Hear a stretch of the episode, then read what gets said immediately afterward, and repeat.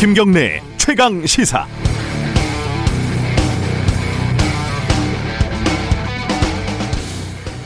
월성 1호기 폐쇄 결정이 잘못됐다. 2019년 야당이 감사 청구를 했죠. 얼마 전에 감사 결과가 나왔는데 그게 좀 애매했잖아요. 어, 폐쇄 결정 자체는 잘 모르겠고 경제성 평가에 문제는 있었고 공무원들이 자료를 삭제했다더라.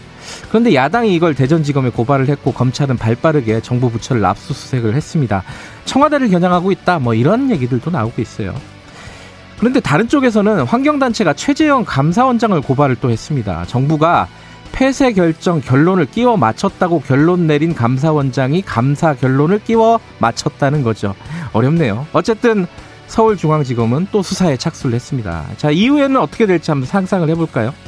어떤 사건에 대해서 윤석열 총장이 수사심의위원회를 열어요. 추미애 장관은 수사 지휘권을 발동을 하겠죠. 윤 총장은 국회에 나가서 위법 부당하다. 그때는 그, 그러지 않지 않았느냐라고 목소리를 높입니다. 추 장관은 총장에 대한 감찰을 지시합니다. 법무부 평검사 두 명이 검찰총장을 쫓아가지만 찾아가지만 쫓겨납니다. 일부 검사들은 막 반발을 합니다. 윤 총장은 검찰은 살아있는 권력을 수사해야 한다고 말합니다. 이 과정을 뉴스로 듣고 있는 국민들은 실제로 검찰이 처음에 뭘 수사하고 있었지 모두 잊어버립니다.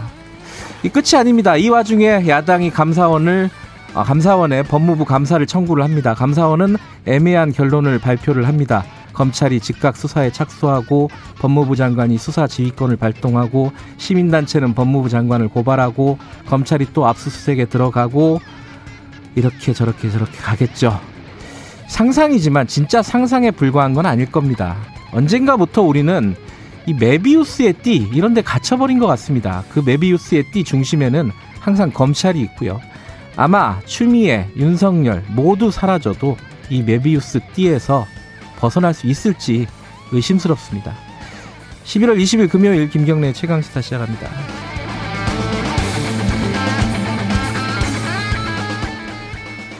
김경래 최강 시사는 유튜브 라이브 열려 있습니다. 실시간 방송 보실 수 있고요. 어, 문자 참여 기다립니다. 샵 9730으로 보내주시고요. 짧은 건 50원, 긴 건 100원.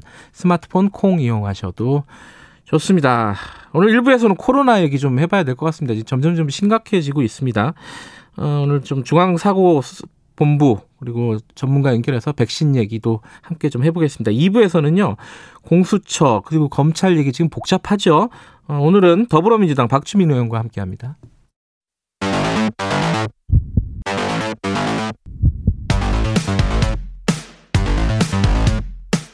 오늘 아침 가장 뜨거운 뉴스 뉴스 unboxing 예, 뉴스 unboxing 민동기 기자 나와 있습니다. 안녕하세요. 안녕하십니까. 어제 어, 전세 관련된 어, 대책이 발표가 됐는데 좀 말들이 많습니다. 그죠? 어, 이게 제대로 된 대책이냐? 네.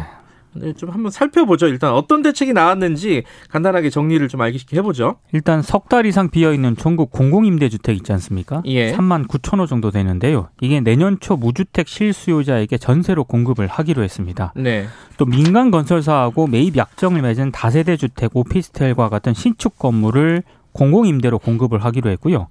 공공전세라는 새로운 유형의 임대주택도 내놓기로 음. 했습니다. 그러니까 이런 방식으로 올해 연말부터 2022년까지 2년 동안 전국의 11만 4,100가구의 전세 위주 공공 임대를 공급한다는 게 정부의 기본 방침입니다. 지금 뭐 보니까 아파트 매매 가격 상승률은 어 63주 어, 집 집값 상승률은 그렇죠. 어, 네. 집값이죠 집값 63주 상승을 했다 그러고 서울 전세 같은 경우는 73주. 어. 네. 73주면 1년이 훌쩍 넘어가 버린 거죠. 내려가지 않았다는 얘기죠, 지금. 예. 네. 어쨌든 이런 상황에서 대책을 내놨는데 이건 단기 대책이에요, 그죠? 그렇습니다. 그러니까 아파트 대책이 없다고 좀 비판하는 쪽도 있는데 아파트 대책을 단기 대책으로 내놓을 수는 없겠죠. 쉽지 않죠. 예. 어, 근데 이제 그래서 뭐 좀 논쟁적인 부분들이 좀 있습니다. 가장 눈에 띄는 부분은 어떤 부분입니까? 일단 공공임대주택 같은 경우에는 저소득층을 대상으로 월세 형태로 제공을 하는 그런 형식이었잖아요. 네. 근데 한시적으로 전세주택으로 전환을 했다는 점 이게 좀 눈에 띄는 그런 대목입니다. 네. 왜냐하면 이들 공공임대 중에는 임대료 수준이 다소 높기 때문에 네. 임대료 낼 형편이 되는 입주자를 찾지 못해가지고요. 좋은 입, 좋은 입지인데도 공실이 생긴 경우가 적지 않았거든요. 음. 그래서 이걸 이제 활용하겠다라는 거고요. 예. 국토부가 올해 12월 소득 자산 기준을 아예 배제를 하고 무주택자를 대상으로 입주자를 모집한 다음에 예. 내년 2월 입주하도록 할 예정이라고 합니다. 근데 이게 보니까 임대 기간이 4년이 기본이고요. 예. 원할 경우에는 2년이 더 추가가 될 예정입니다.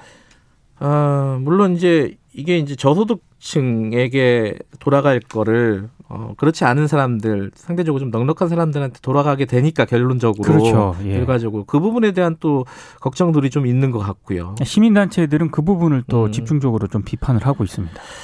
어 그리고 소형 이제 지금 좀 뭐, 어, 호텔이 좀 논란이 됐었잖아요. 그, 네. 그걸 그게 이제 사실 일부인데 정체 정책 그렇죠. 어, 전체 정책에서 비- 보면은 그럼 거기에 대한 것들은 어떤 게 좀 있죠? 그러니까 이게 전세난 해소에 이게 과연 어, 해소할 수 있는가 예. 그 비판이 나오는 그 지점인데요. 예. 지금 아파트 전세난이 수도권, 네. 서울 그리고 지역 같은 경우에도 대도시에서 이게 시작이 됐거든요. 네. 근데 지금 이 정부 이번 대책을 보면은 공급 물량이 어, 낮은 소형, 그러니까 음. 전용 한 40에서 50제곱미터가 대부분입니다. 네. 그러니까 공급 물량 대부분이 소형 공공임대 다세대 오피스텔이기 때문에 이 정도 물량 가지고 과연 전세난 대책이 해결이 될 수 있을 것인가라는 음. 지금 우려가 나오고 있고요. 예. 그 일부 전문가들 같은 경우에는 너무 정부의 전세 대책이 공공임대 제공 쪽으로만 좀 지나치게 음. 쏠리고 있다라는 점도 지적을 하고 있습니다. 영끌 대책이라고 하잖아요. 그렇죠. 다 그죠? 끌어모았다는 예. 거죠 지금. 그러니까 끌어모아도 이거밖에 안 된다는 거예요, 사실. 네. 음, 근데 이제 이거를 이제 무슨 고시텔 정책이다 네. 이렇게 얘기하는 거는 아, 좀 과장된 측면은 분명히 있습니다. 아, 고육지책인 측면은 음. 분명히 있죠. 예. 네. 하지만 이게 진짜 전세난을 해결할 것인가? 그거는 대부분 좀 뭐 부정적으로 보더라고요, 전문가들은. 그러니까 전세난 출발이 서울 수도권에 있는 네. 아파트에서 시작이 됐는데 예. 이제 거기에 초점이 맞춰지지 않았다라는 거죠. 물론 정부는 어, 지금 임대차 보호법 그렇죠. 임대차 3법이 어, 정착이 되려면 시간이 걸린다. 시간이 걸리죠 예, 분명히. 1989년에도 그랬었다라고 네. 얘기하는데 89년도보다 더 오래 걸릴 가능성도 있다는 얘기도 있고요. 그죠? 네네. 그때는 1년에서 2년이고 이번엔 2년에서 4년이니까요. 그렇죠. 걱정이 됩니다. 이게 우리 동네도 난리더라고요. 지금 전세 때문에. 없어요 진짜. 예, 예. 힘들어 하시는 분들이 꽤 있습니다. 정부도 알고는 있는 것 같은데 당장 꺼낼 수 있는 정책이 여기까지인 것 같고 단기적인 정책은 예. 한계가 있죠. 네. 예, 이 부분은 뭐 앞으로도 계속 다뤄야 될 부분이니까 여기까지 하고요. 코로나 얘기 잠깐 해보죠. 어, 뒤에 코로나 우리 저기 중수 중수본도 연결을 하고 어, 전문가도 연결을 하겠지만은 일단 숫자 좀 잠깐 보죠. 지금 300명이 이틀 연속으로 늘은 거죠, 그죠? 그러니까 19일 어제 0시 기준으로요. 예, 아, 코로나19 확진자가 343명으로 집계가 됐거든요. 네, 8월 28일 이후 최다 수치입니다. 네, 서울에서 전체의 3분의 1가량인 109명의 확진자가 발생했고요. 네. 비수도권의 확진자도 116명을 기록을 했습니다. 음. 이제 우려가 되는 거는 전남 순천 같은 경우인데 지난 11일부터 1.5단계를 적용을 해왔거든요. 네. 근데 이게 확산세가 누그러지지 않아가지고요. 음, 오늘 0시부터 다시 2단계로 상향을 하기로 했는데 이 새로운 그 사회적 거리두기가 재편이 된 이후에 2단계를 적용하는 지역은 순천이 처음입니다. 그 전국 어디서 막 동시다발적으로 나오니까 이뭐 딱히 서울만 위험한 것도 아니고요. 그죠? 전국적으로 위험하죠. 순천만 해도 그렇게 인구 밀도가 높은 곳이 아닌데 그렇죠. 네. 이런 식으로 심각한 상황이 된다는 거는 좀 걱정스러운 상황인 것 같습니다.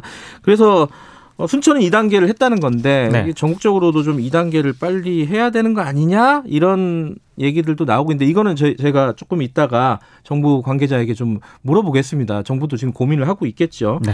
어, 수능 방역 대책에 대해서도 그때 좀 물어보죠. 검찰 얘기 잠깐 해볼까요?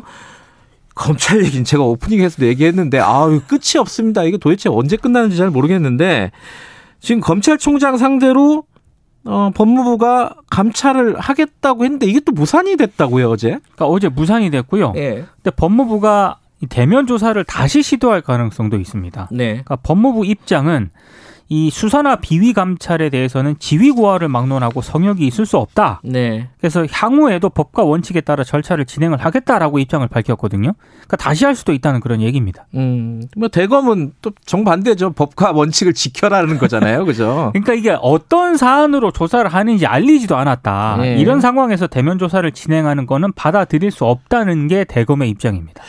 아, 어떤 사안으로 조사를 진행하는지는 이제 다 알고는 있는 것 같은데 그렇죠. 이제 공식적으로 알려야죠. 예, 알리긴 알려야 되는데 그 안 알렸는지도 잘 모르겠어요. 이건 좀 나중에 사실관계는 좀 파악을 해봐야 될 것 같습니다. 얘기가 다르니까요. 예. 네. 그래서 결국은 이런, 이런 상황이 되면은 조사가 쉽지는 않을 것 같고 네. 뭐 예를 들어 직무에서 배제한다든가 그 총장을 검찰총장을 뭐 이런 식으로 진행이 될 가능성도 있는 거 아니에요? 최악의 경우는. 그러니까 두 가지 가능성이 있는데요. 하나는 조사 불응 자체도 감찰 대상이거든요. 그러니까 만약에 지금 윤 총장이 지금처럼 조사를 계속 응하지 않으면은 네. 그거를 이제 구실로 삼아 가지고 직무 정, 집행 정지 명령을 추미애 장관이 할 가능성이 있다. 음. 이 가능성이 하나 있고요. 또 하나는 실제로 만약에 징계를 할 경우에 예. 그렇게 되면은 법무부 검사징계위원회가 열려야 됩니다. 네. 여기서 최종 의결을 해야 되거든요. 근데 보통 검사징계위원회가 열리려면 검찰총장이 위원회에 징계를 청구를 해야 되는데 하나의 예외가 있습니다. 검찰총장이 징계 대상이면은 이건 법무부 장관이 또 청구를 할 수가 있거든요. 그럼 이게 검찰징계위원회 구성 자체가 법무부 장관이 일단 들어가고요, 위원장으로. 네.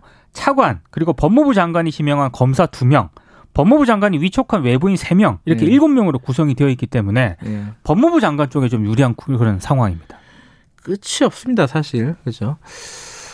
아, 이게 언, 언젠가 정리는 돼야 될 것 같은데 좀 빨리 돼야 되지 네. 않을까 싶습니다. 이거는 2부에서 박주민 의원에게 좀 자세히 좀 물어보도록 하겠습니다. 아, 요건 여기까지 하고 그 근데 지금 여러 가지 수사가 동시에 진행이 되고 있는데 네. 어 검찰총장과 관련된 수사도 좀 속도를 내고 있는 것 같아요.